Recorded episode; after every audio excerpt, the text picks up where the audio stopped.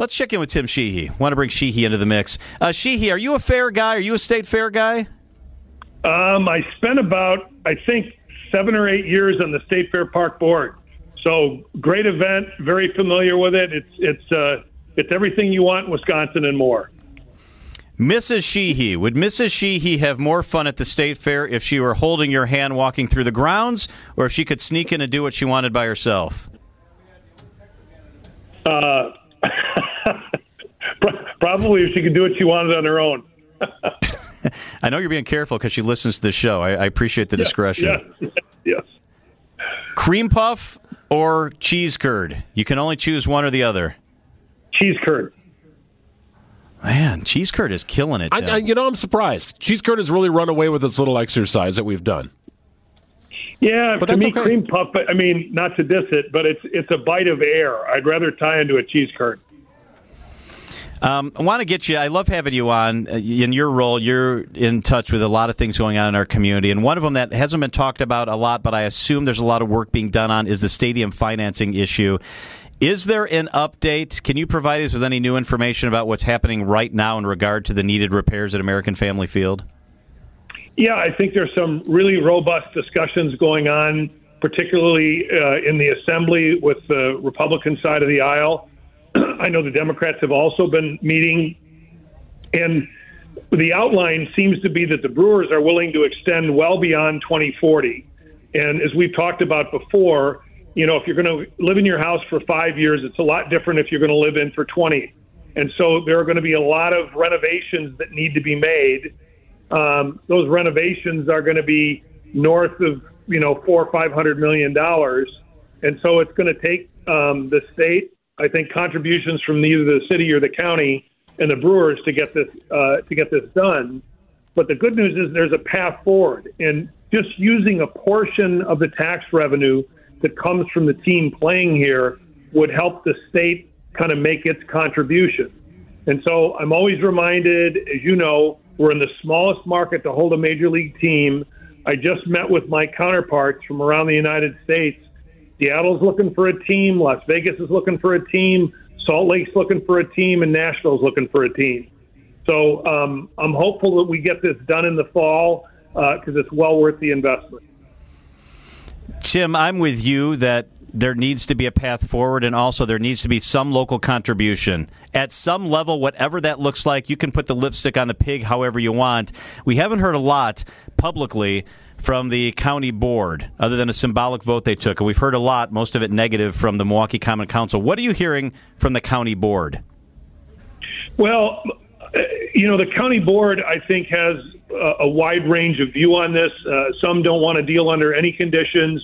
I think others are more amenable, but I really appreciate the leadership of the county executive who is working on a way, I think, to free up some county finances where the county would benefit on its own, and then they could take some of the addition um, and potentially make a contribution to the stadium. And that's the kind of creative thinking we're going to need, um, or we're not going to have a ballpark and we're not going to have a team. Now, I'm not saying it's the most important asset to the community, but I certainly think it goes to our livability. Um, it goes to the viability. It goes to our brand.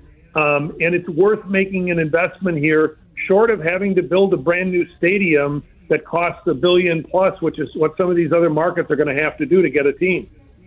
Yeah, about 30,000 there for today's game. Brewers uh, getting a win uh, earlier this afternoon against the Colorado Rockies. Hey, Tim, I saw this in uh, Forbes magazine. Milwaukee area, and that includes Waukesha, ranked number 16 out of the top 99 most populous U.S. metros for young professionals. So, what goes into this ranking? What's the criteria? And why is Milwaukee and Waukesha area being vaulted to uh, near the top of this list? Sure. A, number of factors as I've looked at these over the years. First, first they, they look at, and not necessarily in this order, they look at what the jo- what jobs pay, what the job openings are, the quality of the jobs, the housing costs, the cost of living, and lifestyle. And so Milwaukee, relatively speaking, has affordable housing.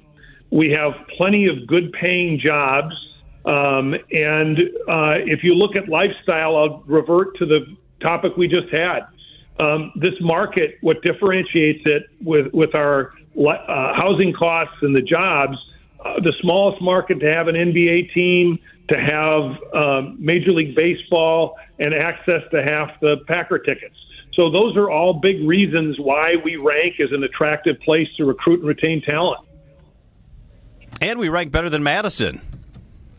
Yeah, yeah, no, and, and taking nothing away from Madison because it's got some great amenities, but it doesn't have the you know a symphony, a ballet, um, the major league sports, the things that we do have, the concert venues.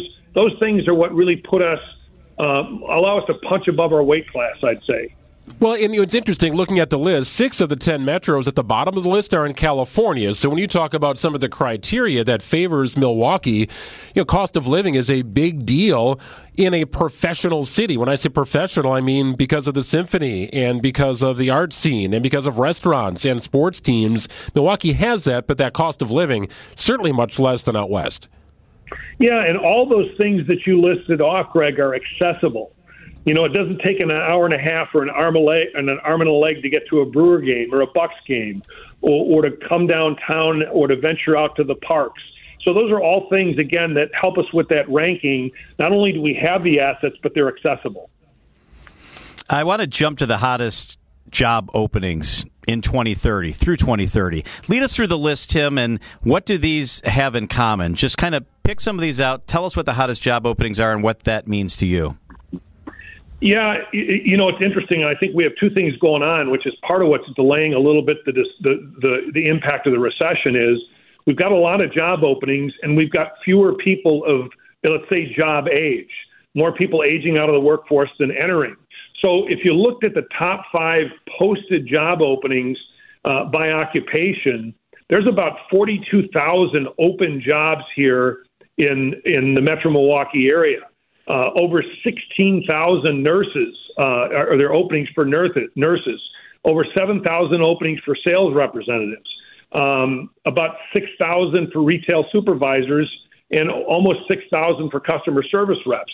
So you can kind of go deeper depending upon the kind of job that you're looking at, skilled trade, unskilled.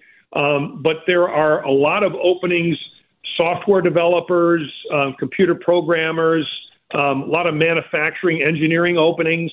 And so the openings are great, but we don't want that gap so wide that employers start looking at putting those jobs somewhere else. So it's and a Tim, great problem to have. Go ahead. I, I, I was going to add, and one of the things that these jobs have in common is these are well paying, family supporting jobs. They are. They are. And they pay, most of them pay well above the median uh, wage for the region, which is around 45000 the manufacturing jobs alone average, I think, seventy-five thousand. So these these are not uh, these are not jobs to be sniffed at. And Tim, you have some good news for us for this week. Yeah, two ones real quick. First of all, congrats to Haribo. They've opened a 500,000 square foot factory to produce gummy bears with 200 new jobs. That's awesome. But the thing I really wanted to mention is I, I spent some time in Homeland Security getting uh, some stuff done for work. And I'm reminded of all the things we talk about, what a great country this is. There was a family, which I presume was from Israel, all dressed in red, white, and blue, becoming uh, American citizens. Another young gentleman from Mexico. Um, and it's just a pleasure to see people thrilled to become part of this country, and we got to remember that. That is a great point, Tim. I love it. Tim Sheehy is the president of the Metropolitan Milwaukee Association of Commerce. Tim, thank you so much for being with us. You bet. Enjoy the fair.